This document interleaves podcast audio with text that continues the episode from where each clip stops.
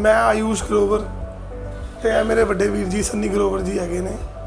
ਅਸੀਂ ਅੰਬਾਲਾ ਸਿਟੀ ਦੇ ਵਿੱਚ ਸ਼ਿਵਮ ਪ੍ਰਾਪਰਟੀ ਦੇ ਦਫ਼ਤਰ 'ਚ ਕੰਮ ਕਰਦੇ ਹਾਂ ਜੀ ਆਪਣਾ।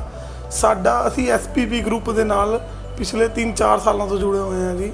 ਐਸਬੀਪੀ ਗਰੁੱਪ ਚੰਡੀਗੜ੍ਹ ਦਾ ਤੇ ਡੇਰਾਬੱਸੀ ਦਾ ਇੱਕ ਮੰਨਿਆ ਹੋਇਆ ਗਰੁੱਪ ਹੈ ਜੀ। ਇਹਨਾਂ ਦੇ ਪ੍ਰੋਜੈਕਟ ਬਹੁਤ ਵਧੀਆ ਨੇ ਜੀ। ਇਹਨਾਂ ਦੀ ਇਨਰ ਮਾਰਕੀਟ ਤੇ ਜੋ ਵੀ ਇਹਨਾਂ ਦੀ ਮਾਰਕੀਟ ਵੈਲਿਊ ਹੈ, ਬਹੁਤ ਅੱਛੀ ਹੈ ਜੀ।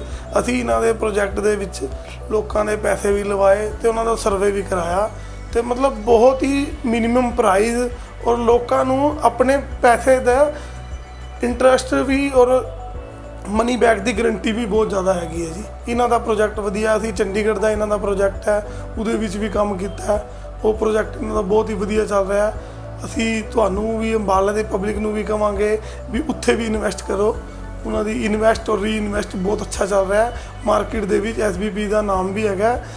ਇਸ ਕਰਕੇ ਮੈਂ ਚਾਹਾਂਗਾ ਜੀ ਅੰਬਾਲੇ ਦੀ ਪਬਲਿਕ ਐਸਬੀਪੀ ਗਰੁੱਪ ਦੇ ਵਿੱਚ ਕੰਮ ਕਰੇ ਤੇ ਜੁੜੇ ਇਨਵੈਸਟਮੈਂਟ ਵਾਸਤੇ ਬਹੁਤ ਵਧੀਆ ਗਰੁੱਪ ਹੈ SVP, the number one housing company in Punjab.